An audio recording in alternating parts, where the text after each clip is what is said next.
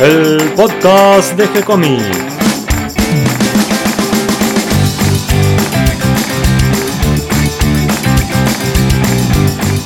Muy bienvenidos a un nuevo episodio de G-Comics, el podcast donde hablamos de todas las técnicas necesarias para realizar un cómic, cómo dibujar un manga y todo el conocimiento requerido para dibujar esa historieta que tenemos dando vuelta en la cabeza.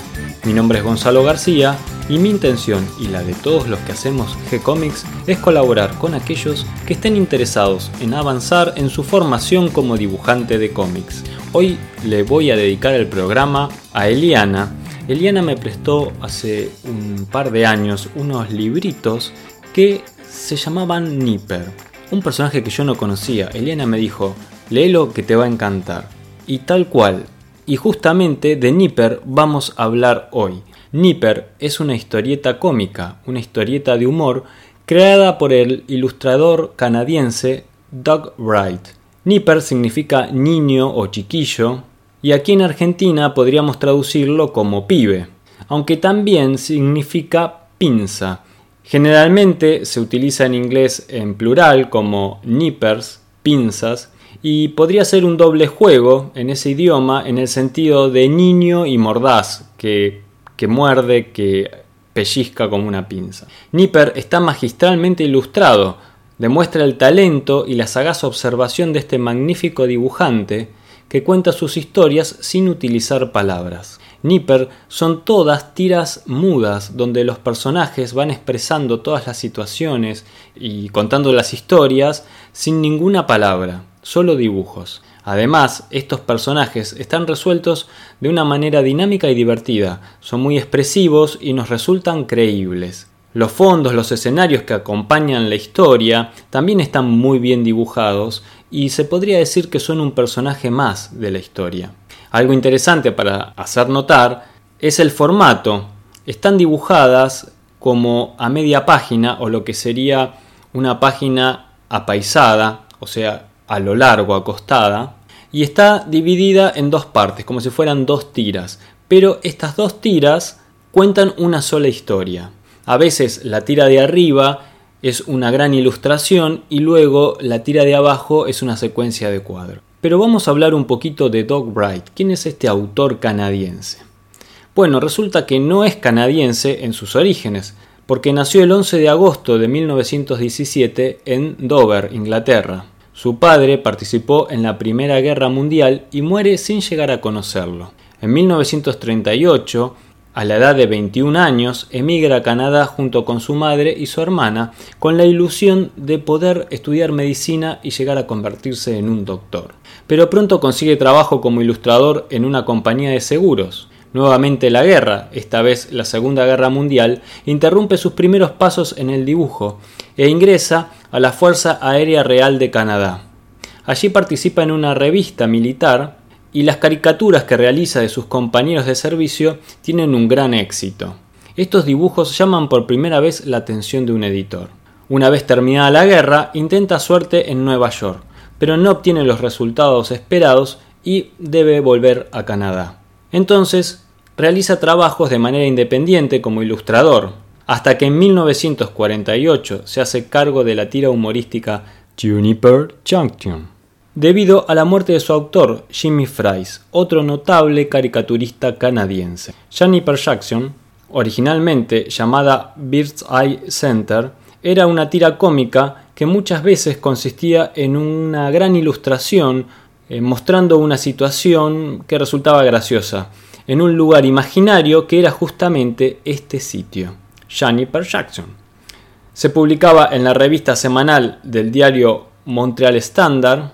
Al principio, cuando se hace cargo de la tira, Wright primero dibuja con mucha síntesis figuras simples. A medida que toma confianza, comienza a prestar más atención a los escenarios y a dibujarlos cargados de detalles y con precisión.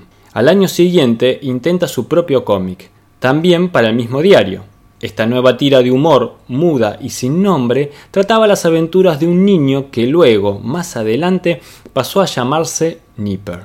En 1952 se casa con Phyllis. El matrimonio suma tres hijos a los ocho años siguientes.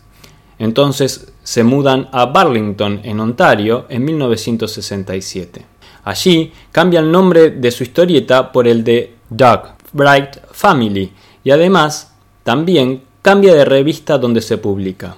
Esta versión de la tira cómica cuenta las historias cotidianas de dos hermanos. Estos dos niños aparecen sin pelo, es decir, pelados, dibujados a la manera de otros personajes de la época, como por ejemplo el antecesor, Yellow Kid, o más cercanamente, Charlie Brown. La visión de Wright que tenía de la infancia no era una visión rosada, nostálgica, melancólica, sino que representaba los conflictos reales que deben atravesar una pareja de padres con niños. Muestra en todas sus historias lo que ocurría a una familia canadiense de clase media. Doug Bright tenía una gran afición por los pequeños modelos. Le gustaba hacer maquetas a escala de barcos, de aviones, y de autos. Por ejemplo, había hecho una maqueta justamente de Jennifer Jackson. En sus dibujos se nota con detalle que los automóviles están dibujados con un especial cuidado y cariño. También representaban con gran habilidad el clima y lograba transmitir la sensación de frío, calor o humedad.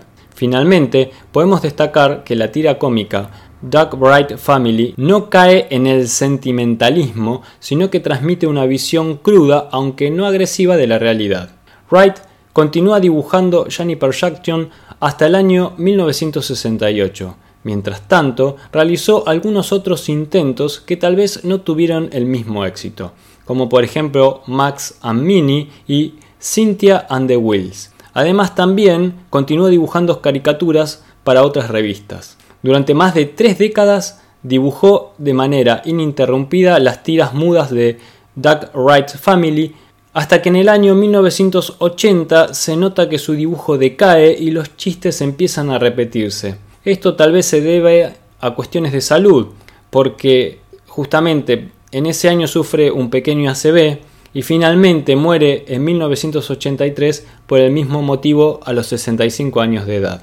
En el año 2005 fue uno de los primeros caricaturistas homenajeados en la creación del Canadian Cartoonist Hall of Fame y justamente se crea además un premio que lleva su nombre, el Doug Wright Awards, para premiar a los nuevos dibujantes y caricaturistas canadienses. En el año 2009, la editorial Drown and Quarterly publicó un primer volumen con una retrospectiva de su trabajo con el título The Collected Doug Wright, con prólogo e investigación del humorista Seth.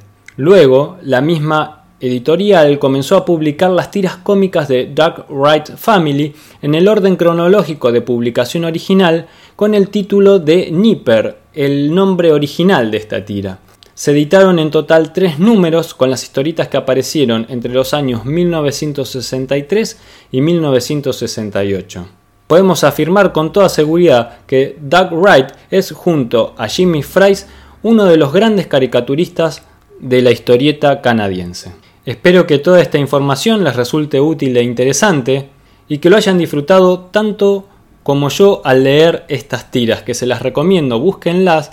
Vamos a ver si agregamos al final del texto que acompaña el podcast un link para que el que esté interesado lo pueda comprar a través de Amazon.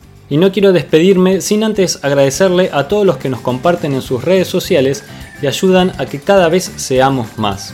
Recuerden que pueden escucharnos en iTunes y en Evox y que si les gustó el programa pueden darnos un me gusta, escribirnos una reseña, ponernos las estrellitas que nos merecemos.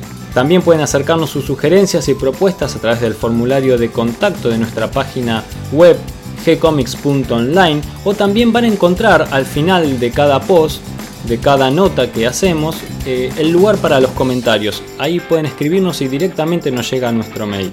O si lo prefieren pueden hacerlo a través de nuestra página de Facebook. Les responderemos siempre con alegría y continuaremos publicando nuevos episodios. Gracias y hasta la próxima.